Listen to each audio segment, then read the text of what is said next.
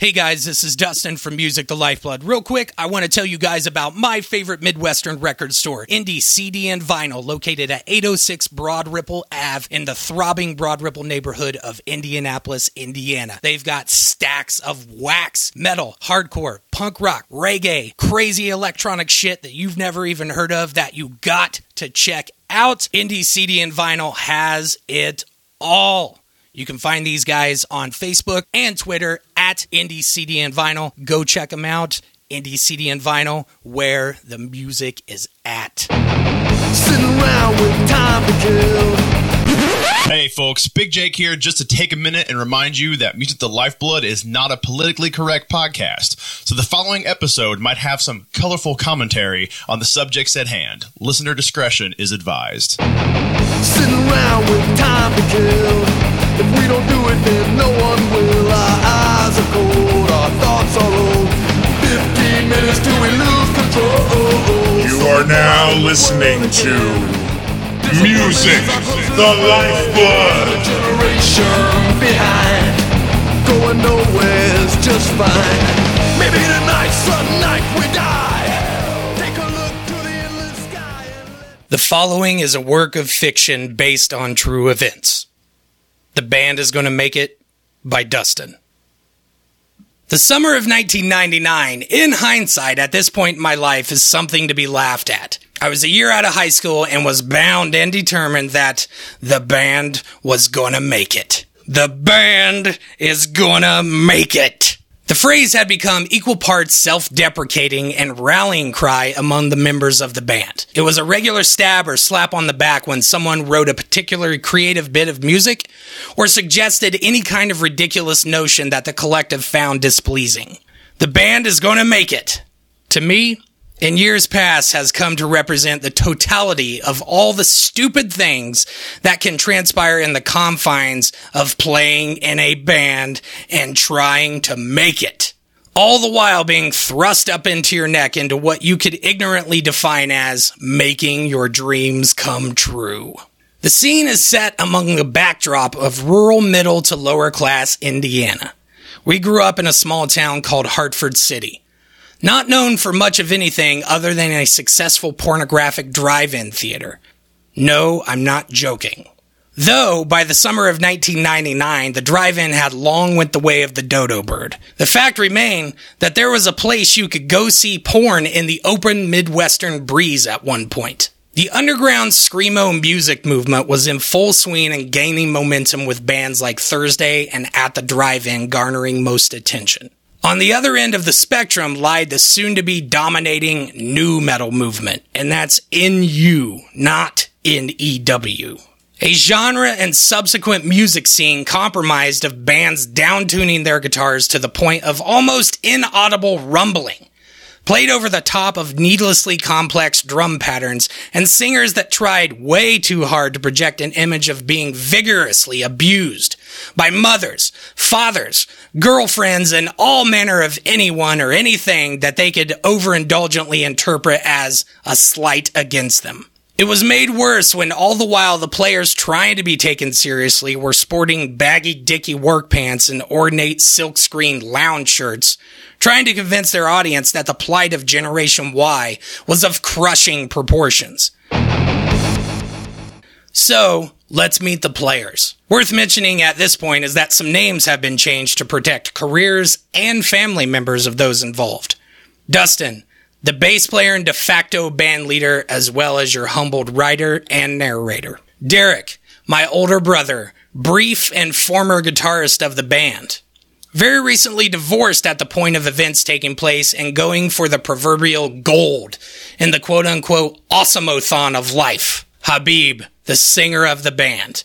Very adept at locating assorted intoxicants and what I call Dollar General drug consumption. Clearly at the time battling with impending adulthood. His catchphrase, better living through chemistry. The driver, friend of the band, driver of the van avid fan of barely tolerable, loosely defined music, and an infamous opiate enthusiast within Hartford's alternaculture. The guitarist. Obviously, the guitarist of the band. He seemed to perpetually not enjoy performing in a band, let alone being in it. The drummer. He's the newest member to the band. And I use the term drummer loosely here as well. His inability to duplicate even some of the most rudimentary and straightforward simple beats of the previous drummer, a constant source of frustration for me. No joke, turns out he was deaf in one ear. A fucking drummer that's deaf in one ear. What the fuck? Bryce's girlfriend. I literally never learned her name, but she's the girlfriend of the contact person hosting the show we were about to play. And then there's a cop. That one's pretty obvious too. It's a fucking cop. And last but not least, we have Satan's fuck box. This is what I nicknamed the driver's van. The band had formed quickly in the summer of 1998, just after I had graduated high school. I had recruited a relative of mine who, for the sake of anonymity, we're going to call him Habib. Side note, just a little backstory on the name Habib. I gave him the nickname a few years earlier as I was jokingly referring to him for some odd reason, Habib the American Dream. I don't know why, but quite literally, we found it funny, and for some reason, it just stuck. At this point in the band's history, we had already cycled through our original guitarist. Due to his inability to not play everything just like Kirk Hammett from Metallica. And our original drummer had opted out due to my constant badgering of him to not be high every minute of every single fucking band rehearsal. In hindsight, both fallen members were great guys and they were really adept players on their instruments. But when the band is trying to make it, it's kind of hard to see the forest from the trees. Inevitably, when you play in a band, there comes a time when the band will collectively say, Hey, we need to play some shows as if to say, it's imperative that the public be exposed to our particularly unique brand of sonic genre busting creativity. Now, I'll be the first to admit that when you're in the thick of it, you don't always have the clearest of vision or foresight into matters at hand. But being 15 plus years removed from the situation, I can say with certainty that not only was the band not that good, but it was mediocre at best. Take, for example, our name. I don't know exactly how the name of the band came to light, but I do know that I had a heavy hand in it. A la The Frat. The Frat. Yes, we named our fucking band The Frat. It's almost if we came out of the gate fucked and wanting to be laughed at. In a time of nu metal, with quote unquote groundbreaking albums being released left and right by amazingly shitty bands like Limp Bizkit and Coal Chamber, we thought we could trudge our way through the fray with the bold name of the Frat hoisted upon our shoulders, heads held high, and stand among our peers as titans of the nu metal movement. Anyone that knows anything about nu metal knows how truly idiotic doing things for the nookie is. Yeah, I did it all for the nookie. I couldn't take that shit seriously then, and I'm not going to take it seriously now. Limp Bizkit is a shitty band, but that guitar player, though, that guy's fucking fun to look at. I can look back now and smirk with a bemused look on my face and say with 100% confidence that clearly our heads were up our own asses. When in doubt, if you're involved in a music scene and Limp Bizkit is the high watermark, then it is imperative that you take a step back and reevaluate where you're headed in life. The music we made was an odd concoction made up of a bunch of oddly fitting parts. A, the guitar player who clearly looked like he never wanted to be there. B, a drummer that didn't like the other half of the rhythm section and who more importantly was deaf in one ear. He wasn't my first choice for a drummer, and to be honest, I don't even know at the time I would have wanted him to be my last. But when the previous guy quit abruptly because he felt like the man was coming down on him for smoking the good Lord's herb, and in this instance, I was the man, we ended up having to do what we had to do. And C, a singer who embodied the term singer very loosely. And D, myself. I was a bass player who always felt the need for a bass solo was imminent. Absolutely certain there needed to be another bass solo, and another, and another, and another. It was ridiculous. Upon mixing of these ingredients, you were to be privy to what sounded much like if Primus were to have a house party with Marilyn Manson. And someone showed up with a bag of Ritalin, and then everyone tried to sit down and watch G.I. Joe cartoons or Billy Graham give his Sunday sermon. It was truly the audio embodiment of things needing lubricant to perform, but was boldly going with the dry friction approach. Yeah, I said dry friction. I just mentioned doing something that you would usually need lubricant for, but intentionally going without said lube. This should be pretty easy to figure out that it's not going to work. But the band was going to make it. Right? I had been booking shows fairly consistently for about a year at that point, and in our overly exuberant youthful ignorance, our motto had been any show, anywhere. Safe to say that as far as criteria goes, I should have been a bit more discerning in taste and what would have been successfully realistic. The show was a two and a half hour drive from the rehearsal space of our drummer's rented house. Not something to look forward to, but it was a chance to play in a city we hadn't previously. The city? Bloomington, Indiana. I had poked around with other scenesters, and the city had been talked up as an alternative music scene utopia a place where virtually all bands had a built in audience that would flock to them in droves. Crowds foaming at the mouth, hungry for whatever was on the underground's cutting edge. I had, by way of that summer's newest issue of Book Your Own Fucking Life, made a contact with a young man named Bryce, who acted as a helping hand in finding places to play for bands coming through the area of Bloomington. For those of you that don't know what Book Your Own Fucking Life is, at the time it was a semi annual zine published independently containing contact information of venues, promoters, and places to sleep for bands that were booking tours, quote unquote, independently. And independently in this instance, meaning having to do things like book your shows and release recorded music all on your own without the aid of formal management. In short, in my opinion, it's to have a huge pain in your ass. I had spoke with Bryce via phone a couple times to get the details of the show finalized and to make arrangements for meeting at the venue in the weeks prior to the show date. In this case, the show was to be held in the basement of a house that Bryce made his residence in, or so I understood. The driver was a friend of the band who I had known since high school. Ever interesting, but unbearably irresponsible.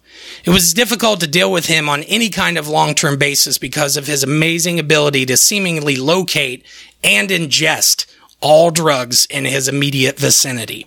Coupled with his overall less than desirable hygiene habits and his godlike worship of Mike Patton, in a way, to be near the driver was to be near something just terribly forbidden by the laws of man. And let me be clear, I'm not saying that Mike Patton isn't an amazing artist. I love Faith No More. I think Mr. Bungle is great. However, I am saying that some of the music he has released, i.e., four track recordings of him making noises with his mouth, isn't something that I desire to listen to at deafening volume, which was regular practice of the driver. The driver had arrived in what had once looked like a black with baby blue trim minivan but could be more aptly described as hell on wheels. I had taken to nicknaming it Satan's Fuck Box. Crowded with junk food wrappers, discarded bits of food, marijuana seeds and stems, and just the overall dense layers of refuse and confusion that just seemed to orbit around the driver at all times. The vehicle was clearly not maintained well, but it was large enough to carry most of the assorted equipment and band members that came along with a trek like this. Habib, at this point, had become what the drummer's girlfriend had christened him a walking pharmacy. Due in part because he seemed to have an endless supply of prescription drugs of the uppers and downers sort on hand at all times. He was always a resourceful drug user, in my opinion, breaking the status quo laws of the Midwestern slack eyed drug user. On the rare occasion he was unable to get his hands on the good stuff, he had put to use the skill of what I refer to as Dollar General drug consumption. This meant Habib was adept at achieving a suitable high from mixing assorted over the counter medicines purchased from the Dollar General store. In particular, one of his favorites was to take an overdose of Excedrin PM and have a ball when he would intentionally stave off the drowsiness and stay awake to the point that minor hallucinations would begin to occur. On this particular day, at the time of the rendezvous, I was just glad that he had yet to break out the Ritalin. The drive to the drummer's house was an uneventful 20 minutes of listening to the driver and Habib trading pharmaceutical tips. I do remember dreading that I was going to have to deal with the drummer's girlfriend, let alone the drummer himself. I found the both of them so utterly unlikable.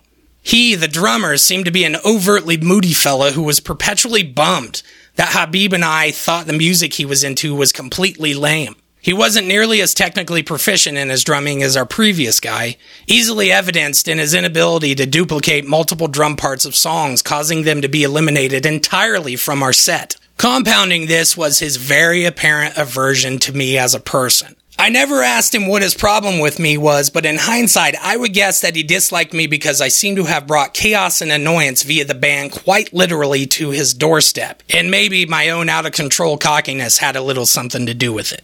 I don't know. Maybe. Probably. On top of all this dysfunction, it had become very obvious over the course of the previous few months that the drummer's girlfriend didn't like Habib or I either. And in all honesty, I found her to have that kind of Yoko Ono mystical effect on us.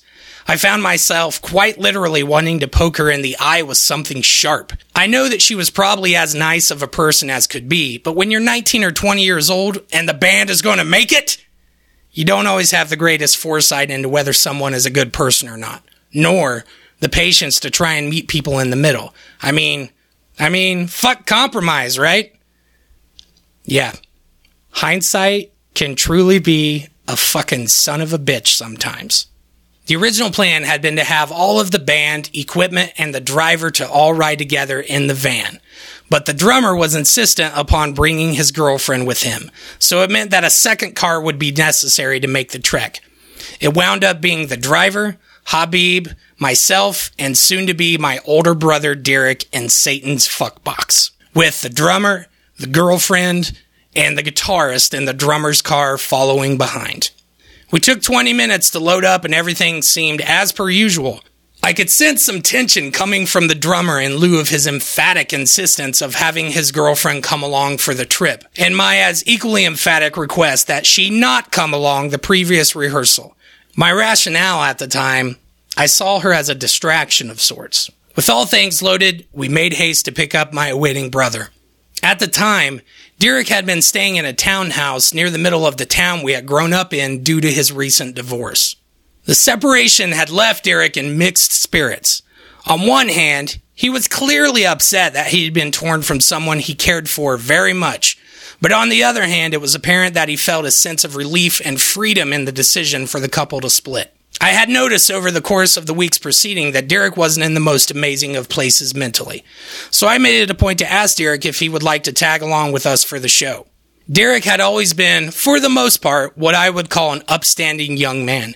He took being a dad very seriously. He still does. And I'm 100% certain that he always will. And he made it a point to stay away from substance use, other than the rare occasion he would have a few too many screwdrivers at a family and friends get together. So one could imagine my surprise when I heard a resounding yes from my brother when Habib blurted out, Hey, I got some speed. Want some? Habib was a staunch advocate of what he referred to as better living through chemistry. I knew at that moment that my brother would be using this trip as an opportunity to let go of some of the baggage he had been carrying around on his slumped shoulders for the last few months. Now, I'll be the first to admit that pharmaceuticals can enhance the quality of a lot of people's lives, but Habib had taken this to an almost perverted kind of rationale. Still, there was, oftentimes, humor in it. I can remember the time that Habib snorted a large amount of Adderall and convinced the guitarist to shave his eyebrows. It gave him an oddly prepubescent yet menacing visage that we could collectively chuckle at. Clearly, better living and now grooming through chemistry. The drive to Bloomington was interesting to say the least. I noticed that as Habib and Derek's high began to go on the upswing, they chattered almost like Furbies. And in case you don't remember what Furbies are, they're those literal battery powered stuffed animals that when you set them side by side, they squawk back and forth to each other in sort of mock cuteness that wound up looking more like a terrifying fallacy of life. One would say something, then the other would begin to emphatically agree and underscore the same point, as the former would already be moving on to the next topic. I sat perplexed in the front passenger seat as I tried to differentiate the conversation between Derek and Habib and the mess of audio pouring from the stereo speakers as Mike Patton had his way with my ears. Topically, though, it was an interesting conversation to step in on sporadically. It was the first and only time I heard my brother, in all seriousness, say, I ought to burn that guy's house down. Maybe that was why he had started smoking recently. Maybe it was a handy excuse to get a lighter in his hands. Maybe it was a hilarious thought to imagine my brother with a heart pounding as fast as a hummingbird's, intensely focused by amphetamine, while hunched beneath his boss's living room window holding a lit lighter to the side of his house. Good news, though. My brother never wound up an arsonist. The drive was long. When I wasn't drifting in and out of loosely defined conversation between Derek and Habib, I was recalling the directions and arrangements I had made with my contact in Bloomington. I had made it a point to touch base with the host of the show and resident of the house we would be playing the day before, and most things, from a distance, were in order. Remember, folks, this was a time when cell phones were much less common than they are now. We would be arriving at approximately 6 p.m. to load in and to meet our contact to go over anything of importance regarding the show. The show would be starting around 8 p.m., with us playing second in the lineup of bands. This particular show was what's called a house show, which we had played a few times before, so we understood going in that all things involved would be modest and nothing of exceptional splendor and luxury. If you've never been to a house show and you're unfamiliar with the term, it's quite literally a band playing in someone's living room, a basement, a kitchen, in front of a nominal amount of onlookers. And in my experience, if you do host a house show, you're opening up yourself to having your home completely destroyed. I was happy to step out of Satan's fuckbox after the two and a half hour drive filled with a potent pasteurized audio assault that was the miasma of Habib, Derek, and the driver's choice of music. We rolled up to a nondescript house on an even more nondescript street. The house was a one story renter in an obviously close to Indiana University campus neighborhood. The address I had written down for our contact matched the one on the front of the house. The house appeared to have no activity going on inside, evidenced by no illumination coming from lamps or light sources in the front windows. I stepped up onto the street curb and double checked the address I had written down and stared somewhat bemused at my brother who was visibly teeming with amphetamine enhanced energy alongside Habib. Derek, at this point, now truly possessed by the amphetamine racing through his veins, stared right back at me and announced to the caravan, We're gonna burn this motherfucker down with rock! The band is gonna make it! As happy as I was to have my brother enthusiastically cheerleading our venture, I knew there could possibly be some truth to what Derek was saying. This statement being underscored by the fact that the drummer's girlfriend had a look on her face made of equal parts nervous disgust and quiet acceptance of the fine line between excitement and felonious vandalism my brother was now walking on. I saw the guitarist nod to himself in that very characteristic manner that said, I'm skeptical. Yet, I'm willing to play ball if things immediately improve. I hadn't noticed at the time, but Habib, with his speed heightened sense of vision, saw the dirty hippie sitting somewhat semi sentient on the front porch of the house. Hey, ask that dirty guy, as he pointed at the young man on the porch who was now taking notice of us. We began to walk up to the porch as my brother countered Habib with, Hippies don't know shit, do they? The guitarist, turning beet red, mumbled to urge Derek to shh as the driver stood audibly holding in an impending laugh out loud response. Derek, taking the lead, pointedly asked the hippie, Do you live here? Sorta. The hippie answered in an obviously bong crusted drone. I could hear the drummer's girlfriend stage whisper to the drummer, Is this a joke? I immediately countered her with an irritated look as I asked, we're supposed to play here tonight. Is Bryce here? I don't know, man, the hippie responded. But you guys can come in and. As he trailed off in unintelligible gibberish. Habib and Derek both nodding in unison approval with the driver. The hippie mumbling things most likely about not liking soap or how awesome corduroy pants are led us into a room with no internal light source, barely illuminated by the dim streetlights. We stumbled into what looked to be a living room with a couple couches around a coffee table and what looked to be a television off in the corner beneath the front window. Derek and Habib flopped gracelessly onto one of the couches as the driver crowded in next to them, making what I could only describe as a dad quietly trying not to shit his pants in front of his kids kind of sounds. Then, staring wide eyed at the effect the opiates chased with amphetamine Habib had supplied him with were causing. I watched in the dim light as the hippie planted himself in the middle of the floor in a kneeling position. The drummer's girlfriend, all the while, had been searching for a light source to gain some much needed clarity on the lay of the proverbial land.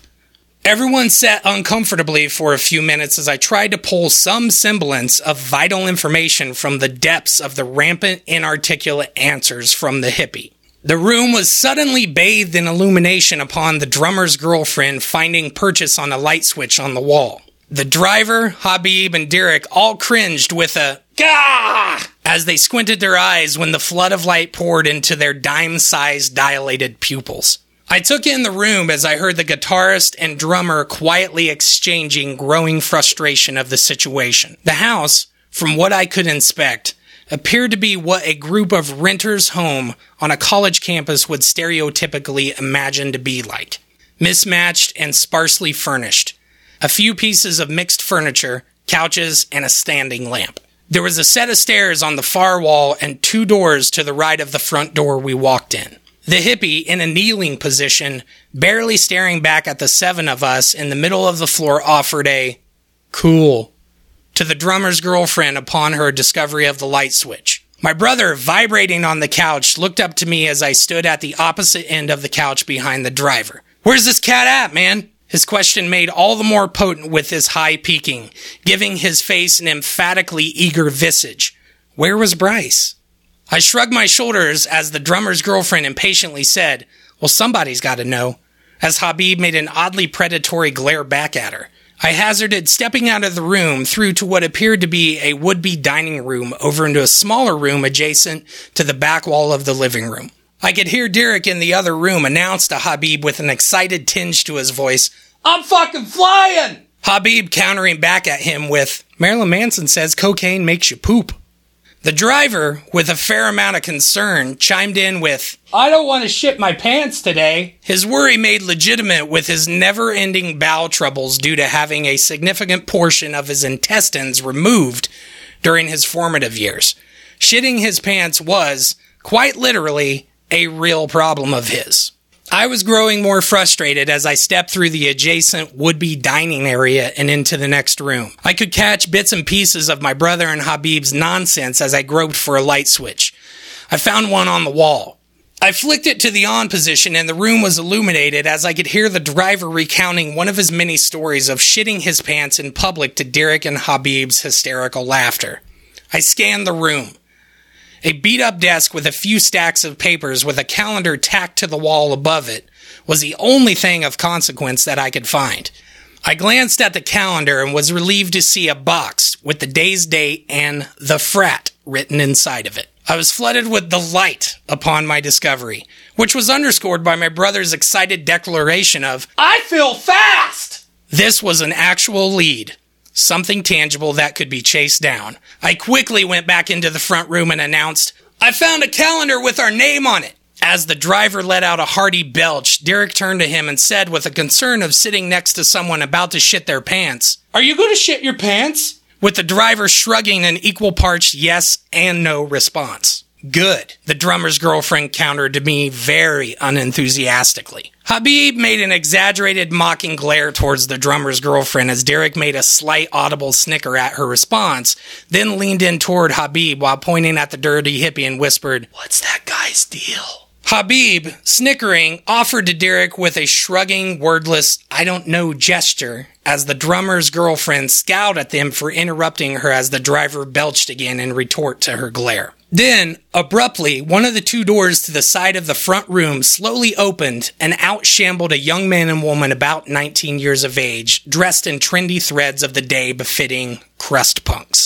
Case you don't know what crust punks are, it's a subset of the punk rock movement consisting of assorted dirty, stinky punk rockers who meticulously make it a point to highlight how everyone isn't a crust punk and is clearly brainwashed and is following all the quote unquote sheep around them while all wearing mostly the same type of clothing and listening to mostly the same bands and saying mostly the same things. To this day, crust punks Sometimes you guys just really fucking confuse me. Hi! I jumped right in. Then suddenly, to everyone's surprise, a quick shuffling sound came from the stairs as another young man dressed in tight brown jeans and an olive green cardigan sweater came bounding down the stairs. I shot a question into the middle of the room, hoping one of the newcomers would answer. Hey, we're the frat. Is Bryce here? The young crusty fella answered. No, he's not. He wiped the sleep away from his eyes with his upturned palm as he shuffled back and forth on his feet as if to warm them up. From behind us, we heard, He's still in class. As two tattooed young women with obscenely stupid buzz cuts entered from the desk room carrying with them a thick as pea soup bitterly sharp body odor that wafted into us as a group. Derek, somewhat startled and confused that the five new people that had suddenly appeared, announced, Ah, they're coming out of the walls! As he threw up his hands in a performance of mock confusion. The driver laughed with delight at my brother's comment and began to quickly scan each of the new faces in the room. I grabbed a quick peek at all the sets of eyes and faces. They all stared back with oddly cocked eyebrows and mouths agape with confusion at all the newcomers. It was apparent that it was quickly beginning to click with them that there was now a new metal band in their midst. And we don't do frats either. The crust punk fellow replied to me as he looked somewhat bothered by my brother's remark. Clearly, he had begun to regard us with a growing consternation. He immediately began to regard my brother in some kind of bro stereotype. What's a bro, you ask? Bros are young men that like to party with other bros that like football and tailgating. And a side note to that, Derek's not a bro. Though, I would say he's more of a dude. And in this instance, you could define dude by a cool guy that likes Van Halen. We're not in a frat. I shook my head in annoyance at both the frustration of the conversation and the stupid name of our band. That's our band, The Frat. I answered as Habib, too, shook his head in his constant regret at the choice of our moniker as well. Like I mentioned earlier, the name sort of typifies what really underscored where we went wrong from the get go. The situation made all the more odd by not having to explain our ridiculous band name, but having crust punks and salty wet dog smelling ninja like buzzcut girls seemingly crawl out of the cracks in the walls like bugs. The entire room with its occupants and conversation was something out of some ridiculously constructed punk rock fairy tale. Still, aghast and in wonder at where the new people had came from, my brother looked at Habib and asked quietly with the utmost sincerity, Is this happening because I'm high? As Derek slowly began to lean in towards Habib with eyes wide, awaiting an answer with unflinched attention. Habib snorted a characteristic laugh and assured him, Nope, they're as real as speed makes you feel good. As he smiled wide with a strangely half perverse, half delighted chagrin. My brother leaned back into the sofa and slowly, with eyes as big as saucer plates, listened with both interest and disinterest. Cardigan Guy immediately interjected, Why did you name your band the Frat? As he gave an obvious look that was all complete condescension as he sidestepped the hippie, still hunkered in the middle of the floor, apparently examining the carpet with unyielding focus. Because we like to party? My brother retorted quickly as he shrugged his shoulders with a nonchalant, matter of fact tone as he tapped Habib's side with his elbow to emphasize how they were both, in fact, partying that very moment. Again, Habib snorted, with a little more volume at the crack my brother had made. I like to party. The driver confirmed to no one in particular with a thoughtful gaze in his eyes as if to say, Partying is an essential part of life. This would quickly devolve into a conversation I did not want to have happen. So, trying to cut to the point, I made a firm gesture and spoke directly to the group of newcomers with growing insistence. We are in a band, The Frat. We booked a show with Bryce. Where is he? I gestured with my hands as if to mime I was bouncing a ball into the newcomer's hands to take the lead and hopefully give us some answers. One of the buzzcut girls spoke up first. Yeah, come in here. As her stinking frame turned, and not only gave us direction to go with a pointed finger, but a very distinguishable aromatic cloud to follow that I was inevitably going to have to walk through. Was this about to be another lead to follow? It looked so. Great. We followed her and her friend through the would be dining room, then through the desk room, and then into a walk through kitchen with dirty floor tiling that ran the length of the back side of the house. She led us to what, at first, I thought was a closet door next to the back door of the house. The back door's screen window looking out over a porch in a narrow yet overgrown and lush green yard with a four car parking space. Beyond that lay an alleyway that wrapped around the right side of the house. The buzzcut girl stopped and fumbled with a faulty doorknob. She opened the barely two foot wide door and pressed her stink into the dark doorway, then gestured for us to follow. The smell of sweat and mildew of the space hit me immediately. She led us down a narrow, twisting stairwell with steps that were creaking with strain as our feet pounded down on them. Two turns into the stairs, and we were spit out into a cellar that at first glance looked like a bad attempt at being decorated with a cheeky Brady Bunch kind of flair. I saw a few beanbag chairs that were more than likely causing the bloom of rank odor to remain thick in the air tucked into the corner directly in front of us. A small table with a lava lamp precariously placed atop of it was a half assed attempt at someone trying to be Martha Stewart esque. At the time, I had been wearing my hair in a dyed yellow sort of mohawk that stuck up possibly two to three inches from the top of my head. When I stepped onto the concrete floor, I could feel my hair scraping the ceiling of the cellar. Bits of dirt and grime were picked up by my hair, acting as a feather duster to the filthy room we were now standing in. Surprised and annoyed, I looked up to see the ceiling barely three inches from my face blowing out an exasperated deep breath in disappointment as I turned to the buzzcut girl, obnoxiously smiling back at me as I spit out bits of dust that had fallen in my mouth. The cellar was an L shape. The area directly in front of us was approximately 8 feet by 8 feet, which turned directly into a bit of a larger space at about 8 by 12 feet. My first thought was that I was concerned about being able to fit our various pieces of equipment that it took to play at our trademark deafening volume, as well as the driver being able to tolerate the smell without throwing up on someone or something. It wasn't the kind of unnerving place that you would think someone would be killed in, but more a kind of doom space where people contracted herpes unintentionally a rank and confined space that wasn't likely to be able to host a large number of people, let alone specifically a lame ass nu metal band. Nervous for the answer I was asking for, I immediately queried, Do you know how many people are coming? The buzzcut girl answered with, We usually get about 30 people down here, as she lightly kicked at the beanbag chair in the corner.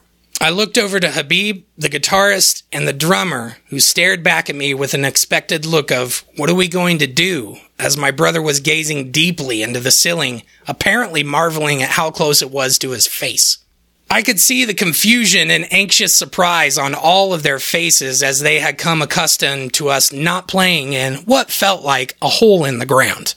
Even with knowing that this was a house show in mind, this space was clearly pushing the limits of practicality. With the, at times, painful volume in which we played, and just the spatial issues with the size of the room, things had began to seem somewhat difficult to envision as being able to quote unquote work. My brother Derek, the ever enthusiastic mascot of this trip, shook his head away from the ceiling with the positivity of a lunatic about to frighten passersby on a street corner. The band is gonna make it! He declared with all the joy of a man soaring on the wings of a majestic griffin in some far fetched fantasy tale.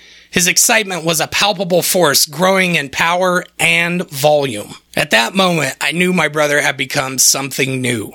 Unstoppable. Not a man anymore.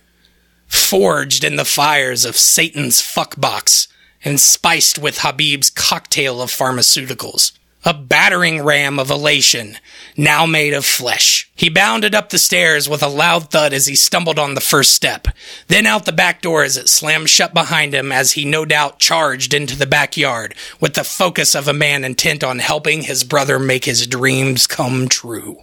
I reluctantly acknowledged my brother's over exuberant affirmation and turned toward the other three guys in the band and shrugged my shoulders in hesitant acceptance.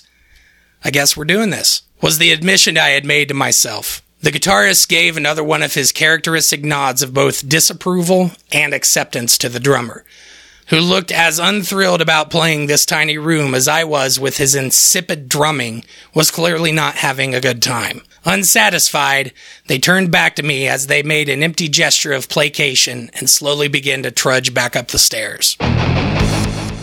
I sent the driver and the drummer around to the front of the house to pull the vehicles into the parking stalls at the back of the house to make the load in process easier. I walked over and stood with my brother and Habib, who turned to me with pupils vibrating. I commented quietly, It's cramped down there. Habib acknowledged me with a yep as he drew in a breath between his teeth as if to emphasize the tension that had begun to rise among the other two members of the band. I could see Habib working things through in his head, and to his credit, I always felt like he was an optimistic guy, especially when it came to matters of band problem solving. I know. As I sighed as I brushed some of the grit that had gotten tangled in my hair, I don't know if we can fit everything, but maybe we could make it work. The thought had crossed my mind that I had done house shows before. Why couldn't it work now? Habib nodded his head in agreement as he lit a cigarette and took a long drag off of it, thinking on the matter at hand. I had come to believe that Habib always seemed to get a great amount of band related thinking done as he puffed on his Marlboros. Derek, on the other hand, was riding high on the wings of speed and the energy that had been bestowed upon him. He became focused on loading all the equipment into the cellar seemingly by himself. When I asked him what he thought, he only answered with a, It's hot out here! as he sized up the distance between the vehicles and the cellar. The load in began. I was intent on directing equipment into the cellar when Habib and Derek's conversation again began to fixate on how high they were. Now, I would never fault someone who has amphetamine coursing through their veins for not being able to maintain conversation at a reasonable volume. More so, I will not fault them for not having the acute judgment to not know, topically, what is appropriate to discuss while on said amphetamine. I had frankly began to tune them out since it was barely more than fragmented ramblings that seemed like the language only identical twin siblings could understand. Unfortunately, by that point, they weren't being inconspicuous about it either. I could fight like a, like an animal! A bear! A, a bear animal! Derek loudly announced with Habib laughing at his bold statement as he dropped a PA speaker cabinet to the ground. Is this what being at Van Halen is like? It's really hot out here. It's hot because rock and roll. The band is gonna make it. Fuck! Derek seemed to be spewing sentence after sentence to anyone who was listening as he heaved various awkwardly large pieces of equipment onto his back and trudged over the back porch and down into the filthy depths of the cellar. I was trying to tune out the lightning fast chatter happening between Derek and Habib as we unloaded about half of the equipment into the cellar. I took pause when the rest of the group had convened in the backyard for a brief rest as a car pulled up into the back parking stall. Out from the now parked car stepped a short, big eyed, cute brunette young lady about my age. I couldn't make out the words from the distance, but clearly Habib and Derek had begun to speak to her. I was standing at the cellar's exit, looking out the back door, staring down at the dirty hippie, who was now sitting on the edge of the back porch, trying to decide what was the next step to the load in when I turned to my right to see the two buzzcut girls standing at the stove as they had began the process of cooking something very foul smelling. They asked politely, Do you guys want something to eat? I looked down to what was a falafelish, rice like, mushy goo being spooned in heaps into a pan. I hadn't taken time to pay much more than a passing glance at either of the girls, and their potent body odor was quite literally stinging my nostrils. Now, I will openly admit that I had on more than multiple occasions picked and ate food from trash cans at that point in my life, but these two girls were quite literally too disgusting to be cooking for us, let alone just to be around. Would it be safe to eat something prepared by someone with clearly less than desirable hygiene habits? I gave it due regard of a millisecond and decided, no, we'll probably just grab something at the Burger King down the road. I tried to feign graciously. Thank you, though. Now, that's an understandably innocuous statement in a lot of walks of life. I had even said it with requisite convincing politeness and sincerity. Burger King. Not a big deal, right? Many of us had eaten there on more than several occasions. Why would there be a problem with that? There couldn't be a problem with it. Right? Wrong. The air between the two girls and I immediately began to have an uncomfortable thickness that seemed to be permeated with intense disgust and disapproval on their part. And it wasn't just the excessive body odor. These two specimens, made of the pitfalls of counterculture, were sporting an agenda that did not bode well for the world of meat eating nu metal men. I must have conveyed visible confusion on my face as the two buzzcut girls stared back with the hatred of Morrissey fans being denied yet another Smiths reunion. Then, as if a lightning rod of attention being cracked from the heavens into the ear canals of all of those in earshot. From outside, over the top of everything going on, everyone in the immediate vicinity heard my brother announce, I'm fucking speeding so hard! Then another hysteric cackle from Habib as he slapped his hands together with delight at my brother's declaration. I shook my head in an accepting kind of disdain at my brother. Now, out of this specific context, that more than likely would have been something very humorous to laugh at. Hysterically so. The idea of my brother cutting loose and blowing off some of the stress that had hung over him those recent months was a welcome one. Even though he was rolling the dice with his cardiovascular system and his complete lack of experience with recreational amphetamine use. However, when I began to take a closer look at the Meat is Murder t shirt the falafeling buzzcut girl that was currently appraising me with an intense kind of hatred and disgust had been wearing, I began to have a myriad of things dawn on me with shadowless illumination. That and the two large skinhead fellas coming through the kitchen door with plain to see Courage Crew straight edge bomber jackets on. What's Courage Crew straight edge? Simply put, assholes who don't partake in substance use or abuse, who have been known to beat up those who do. Now, I'm no stranger to the straight edge lifestyle. Anyone that knows me personally knows that I have led a straight edge life since my teens. I'm totally sympathetic to the motivation and idea of wanting to lead a life free of substance use and abuse. I get it. I live it. But I also understand that there are people that choose to take part in that kind of lifestyle, and I have always tried my best to let people be content to live their own lives. Thus, I've made it a point to stay away from the judgmental diatribes and, and bitch sessions directed at those around me. Metaphorically, I'm okay with someone, proverbially, swinging their fist wherever they want as long as it doesn't touch my face.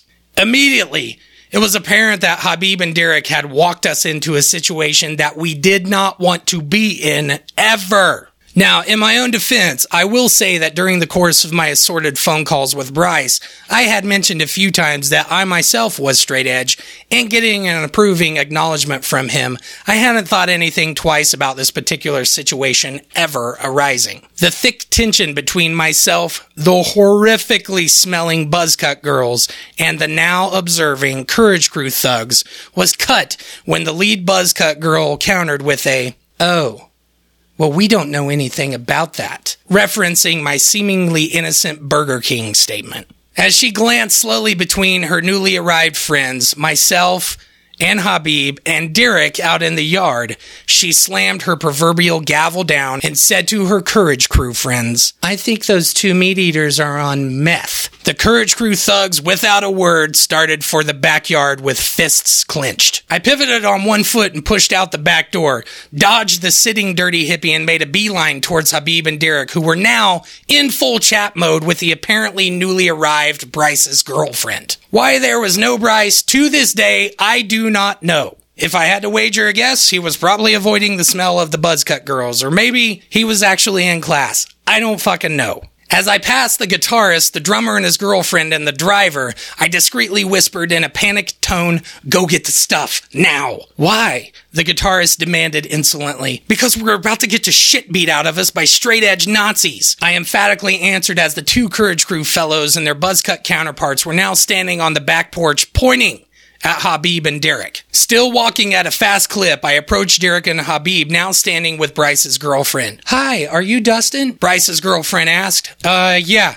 As I nervously stared back at the porch, the drummer, the girlfriend, and the driver began pouring out of the back door with drums and amplifiers in hand, avoiding the Courage Crew thugs. I'm Bryce's girlfriend. She began her introduction as she was cut short. Those the guys that are high? I could hear the Courage Crew guys ask the Buzzcut girls. Yeah, and they kill animals with Burger King, the lead buzzcut confirmed. I was well aware of how quickly things were going south, and I must have looked a complete rambling fool as I grabbed the first thought that came to mind. We're just bringing our stuff back out so that the other bands have more room down there. It was the best excuse I could think of to give Bryce's girlfriend so we could get out of there as quickly as possible. Derek and Habib, unaware of the impending physical confrontation, were, were buzzing with the ferocity of Rick James himself at all the bustling activity. Oh, well, Okay. Bryce's girlfriend had answered with a hint of questioning to her voice. So there's another band that isn't here yet, so do you guys want to go ahead and play first? She asked, still unaware that the commotion coming from the back porch was directed at us. Derek and Habib had at that point noticed the now three Courage Crew thugs pointing and speaking aggressively with one another as they stepped off the porch and were advancing into the yard coming our way. They, then both noticed my nervousness and how I was actively trying to get out of the conversation with Bryce's girlfriend and the van loaded back up as quickly as possible. A crowd of the would be house show guests had already started to gather and the situation was deteriorating at an accelerated pace. I tried to remain calm and collected so as to not cause any more of a scene and pick up any more unwanted attention, since we were among a seemingly tight knit group of scene kids that would more than likely side with the Courage Crew thugs. Derek and Habib had finally picked up on what was about to start happening. We're gonna go grab some food real quick. We'll be we'll be right back. A little bit, a few minutes. Long drive. I stammered for an excuse as I moved to put myself between Derek and the onlooking Courage Crew thugs. I knew that if my brother were to get a hold of the three of them, he was likely to beat them with their own limbs and probably drink their blood in a speed fueled volcanic rage. Further underscored by the fact that at that point my brother had still yet to get his quote unquote anger control problem under wraps. I turned and mouthed, Go to the Burger King as I was pushing Derek into Satan's fuck box with Habib in tow. The other car in our caravan, without hesitation, was now speeding off down the alley. The driver had picked up on the urgency of the situation and had jumped into the driver's seat and lunged Satan's fuck box into gear and hit the accelerator. I was about to wipe the sweat off my forehead when we slammed directly into a car that was parked in the parking stall on the opposite side of the alley. Habib screamed to the driver, Just go! As my brother's face smashed into the backside of my headrest with a splatter of spittle as he yelled, Fight! The driver immediately let loose a string of, Oh shit! Fuck! Fuck! As the car's owner was now walking directly up to Satan's fuck box and yelled, Hey! As his more than likely girlfriend passenger pulled out a cell phone and began dialing on the keypad. We all looked at each other's faces for an idea of what to do now. I screamed, Oh shit! As I stepped out of the passenger side and walked up to the guy with one eye still on the Courage Crew thugs who were still advancing towards us from the edge of the yard. I'm so sorry! The driver pleaded with the other driver as he was walking around to the back of the van where its rear bumper was sunken into the side of the other driver's car. I looked to see the girlfriend that was accompanying the other driver, now with her phone pressed to her ear, talking at an almost undecipherable speed. At this point, we officially had the attention of the entire crowd of people that had came for the show as a growing din of disapproving chatter was starting to swell on our behalf. I would have never expected the police officer to arrive that quickly, nor do I understand how it was possible. But then again, we were near a college campus and there were probably several squad cars patrolling the area.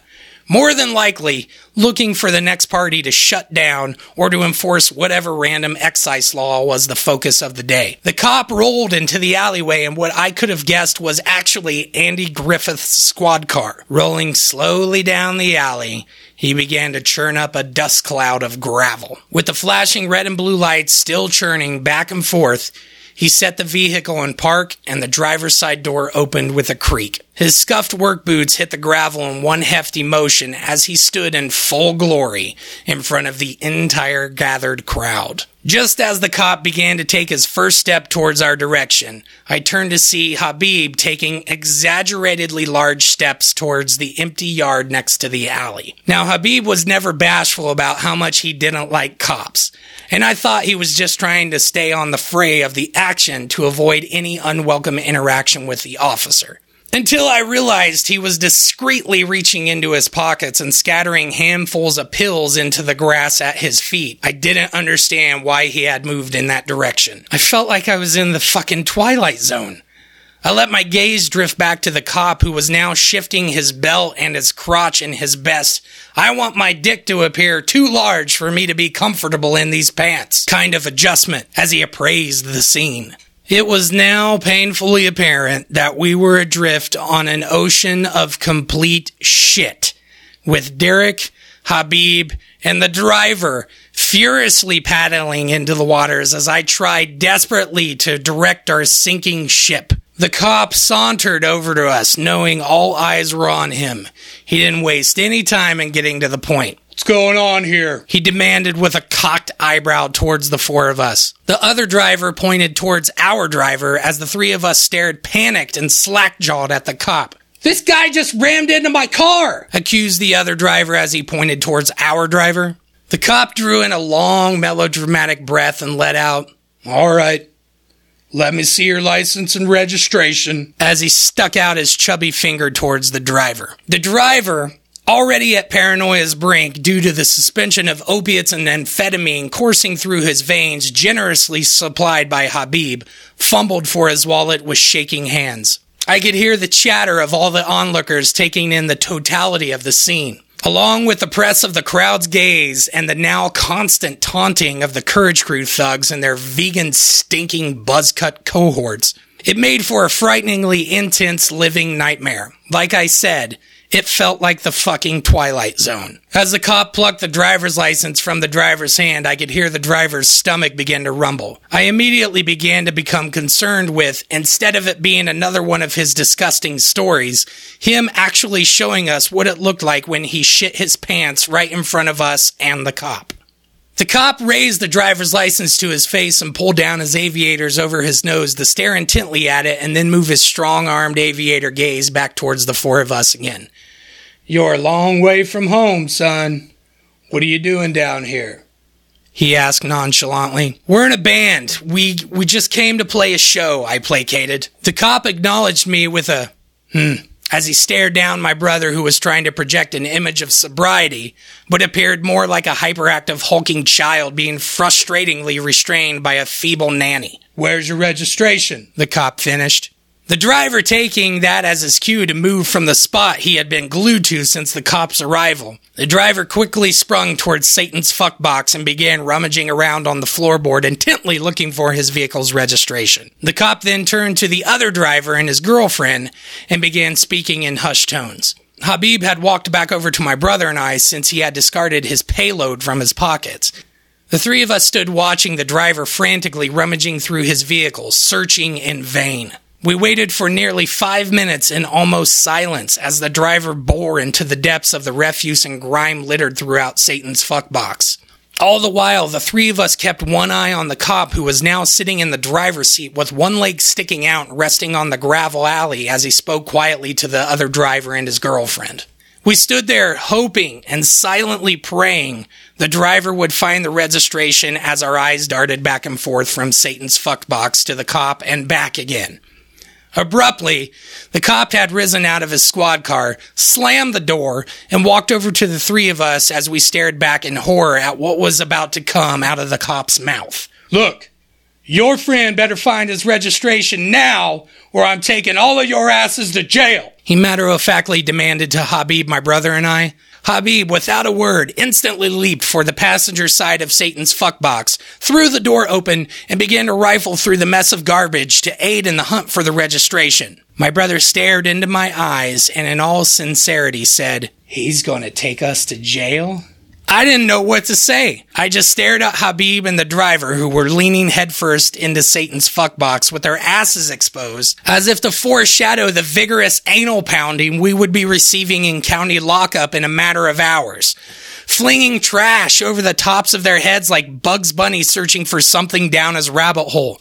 I could hear the taunts and laughter from the Courage Crew thugs and the Stink Twins with buzz cuts as clear as a bell at that point. The entire crowd had now been swayed into the Courage Crew thugs' favor. Fearing my impending incarceration for what the cop probably thought was some sort of accessory to some form of attempted vehicular manslaughter, I manically yelled at the driver, Can you find it? I don't fucking know where it's at! He screamed back at me with all the fear of an already sodomized prisoner awaiting another furious ass pounding. I don't have it, he whined. I'm gonna shit on somebody in lockup. My brother, now trying to process all that was happening at what must have felt like the speed of light, tried to satiate the cop with, Look, I can vouch for this kid. That's his van. I turned in fear towards the cop, hoping that my brother's gesture of audacious goodwill wouldn't enrage the officer into cuffing us all and beating us with his billy club into the dirt of the alley right then and there.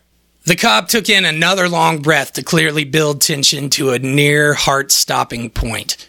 Then slowly, he rocked back onto the heels of his feet, turned to my brother, and quietly said, I know. The cop smiled with a knowing grin. I already ran his plates. His yellow teeth showing now. My brother and I, with mouths open wide at his cruel surprise, stood for a moment frozen by the unyielding strangeness of all that lay before us. At that moment, I knew with every fiber of my being that Bloomington was truly hell on earth. A place where souls are toyed with, tossed back like discarded pieces of refuse, much like what was being flung out of Satan's fuck box by Habib and the driver. I just like seeing the two of them whine and cry and freaking out like a couple little girls. He snickered back at my brother. My brother just stared right into the cop's eyes, and I stood and stared at them, frozen to the spot I was standing on. It was like something out of a horror movie when they do that weird zoom effect, where the person on screen rushes at you, but the background rushes away as well. It was as if the entire world stopped for a moment, and the cop was holding us in his hands and delighting in the fact that the four of us were so fucking close to shitting our pants in front of a crowd of onlookers. My brother let out a deadpan. As he slowly turned to me, I could tell he was unsure if he could hazard any kind of full fledged laugh. Bloomington was, at that moment, the devil's playground, and I knew I was standing right next to the dark one dressed like the boys in blue. We had taken a ride in Satan's fuck box, and it had taken us straight to hell. It was sadistic. But something began to stir between my brother and the cop. I suddenly realized that we had been given the pardon of a lifetime. My brother stared back at the cop and began to laugh with the intensity of his speed fueled and now jail free worried mind.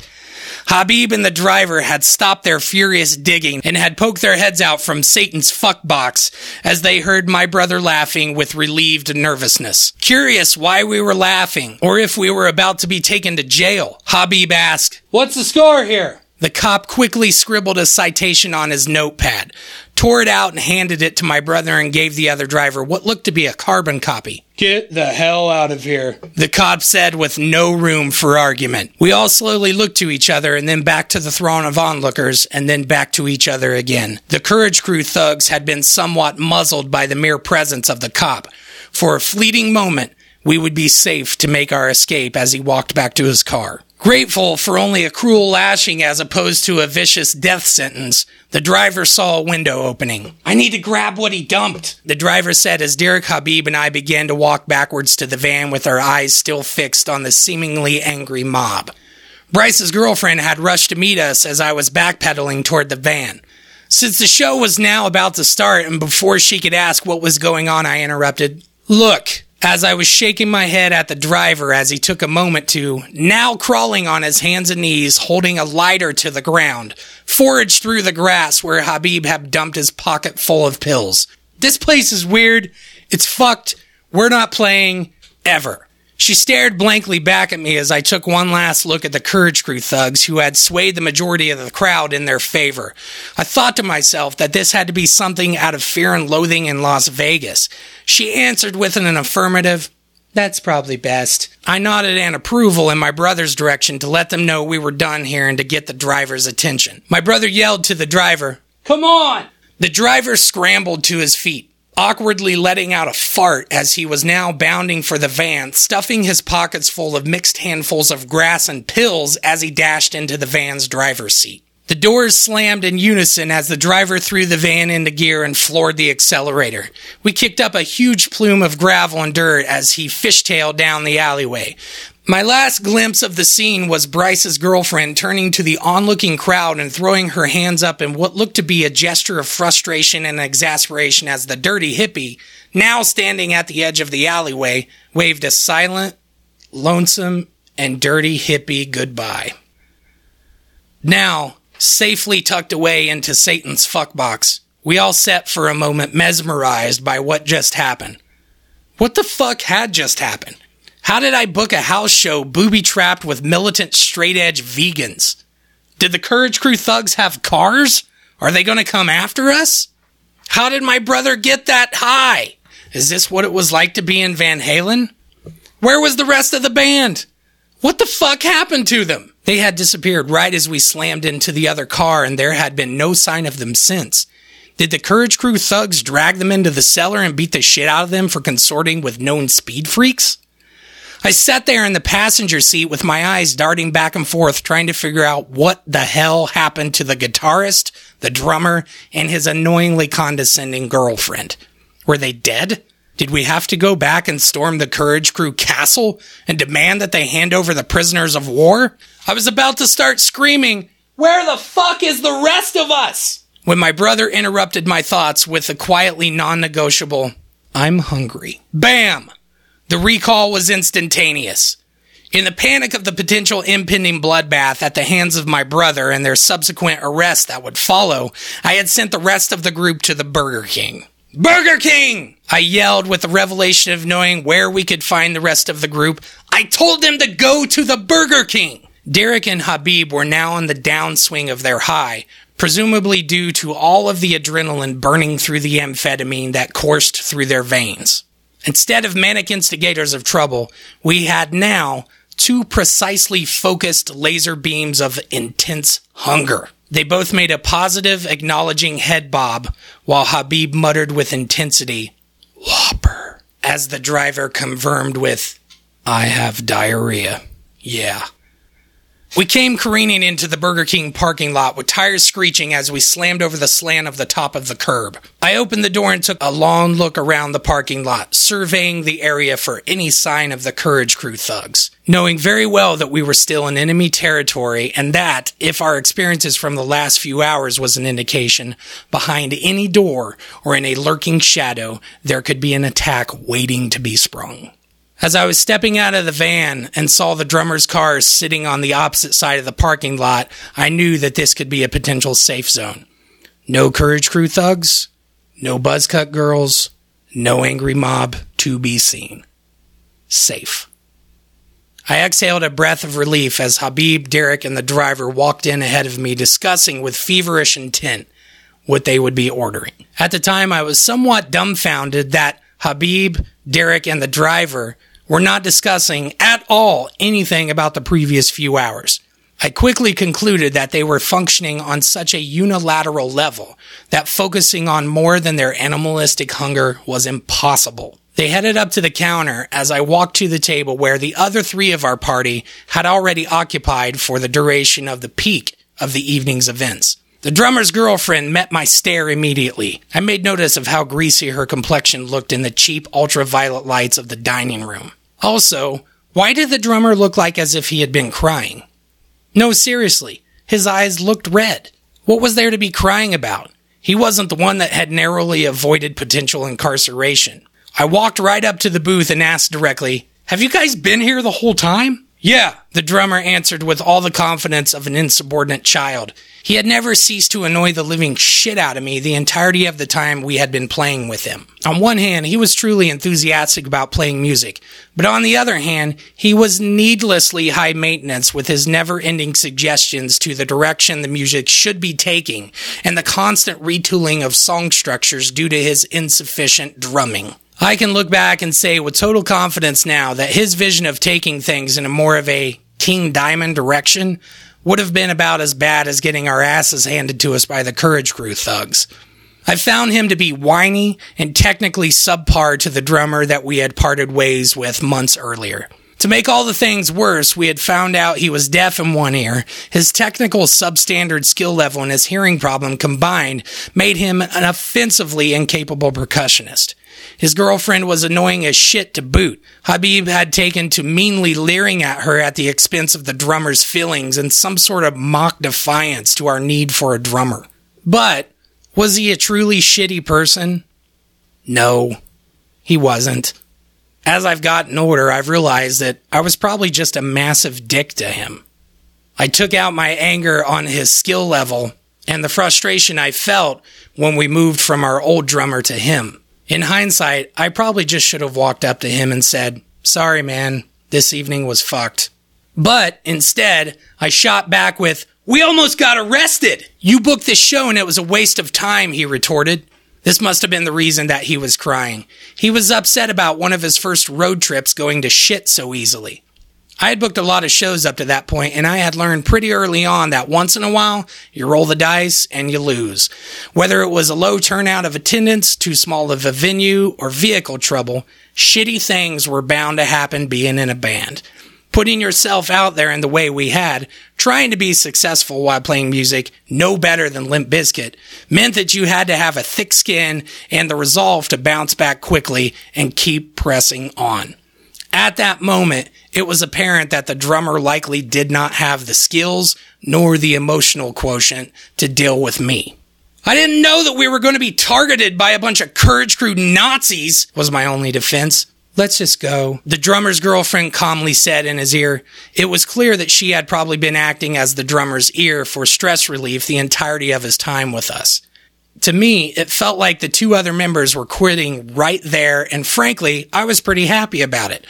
I couldn't bear to be around the drummer in his half deaf, foolish attempts at trying to play a triplet. The guitarist just sat there observing things like he usually did and gave the same slight purse of his lips and head bob that he always did to acknowledge something. I answered back, Awesome! This was a huge waste of time, the guitarist mumbled, and it didn't help that your brother and Habib were high on speed the whole time. The drummer's girlfriend chimed in as she rallied to her two ride mates. By then, Derek, Habib, and the driver had sat down and were now devouring their various whoppers, chicken sandwiches, and what have you. Really? As I began to laugh at how absurd the situation was, the drummer and the guitarist began to rise to the goat I had just stabbed them with. I thought it made things a lot of fun, I finished.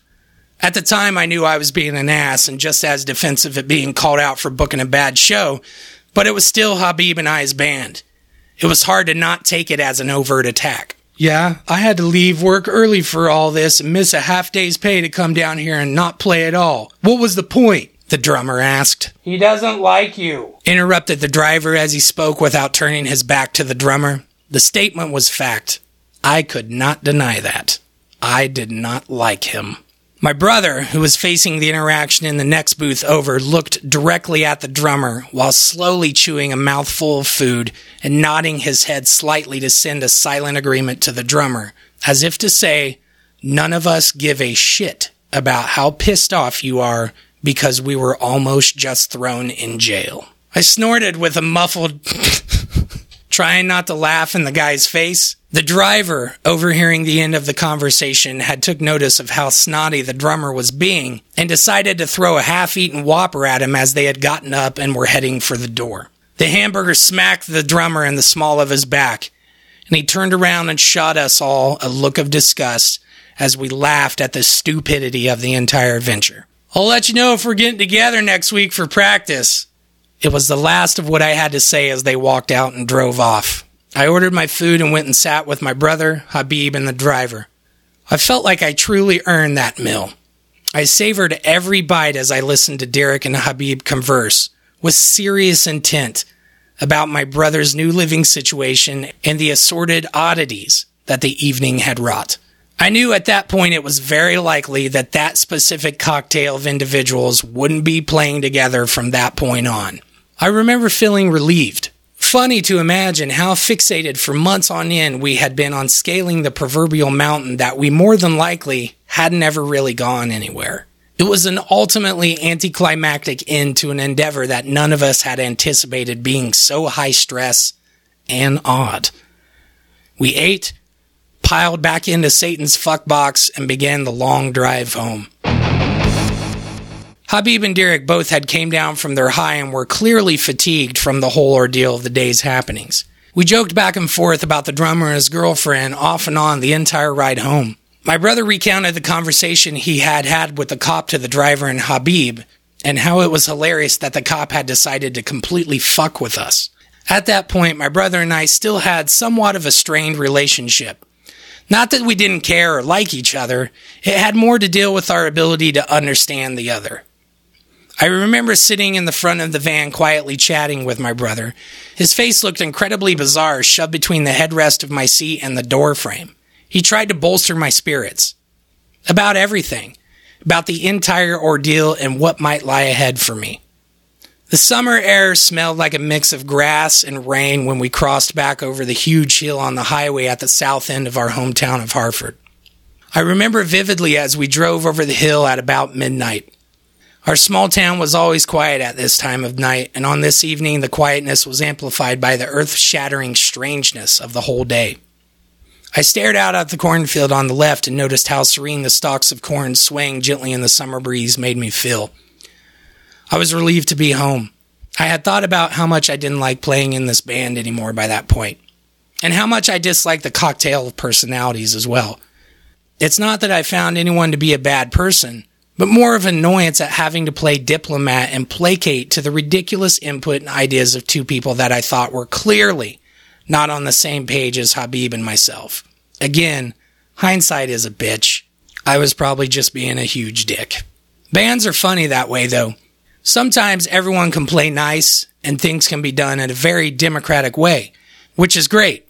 But more often than not, it grows very difficult to keep things even for all parties. Maybe this was what it was like to be in Van Halen. All the dysfunction, drug use, highs and lows, arguments. Sounds like Van Halen to me. But at least Van Halen didn't have to haul their own gear. We rolled into the small parking lot of my brother's townhouse. I stepped out of the van to slap a hug around my brother to thank him for the moral support, strong back, and just the entirety of the experience that pushed us a little further down the road of understanding each other. We were born seven years apart and we're completely different. He went the family route and I went the podcasting route. But as it was, then we were both now passing into new phases of our lives and a retooling of our relationship was clearly in order to coincide with that.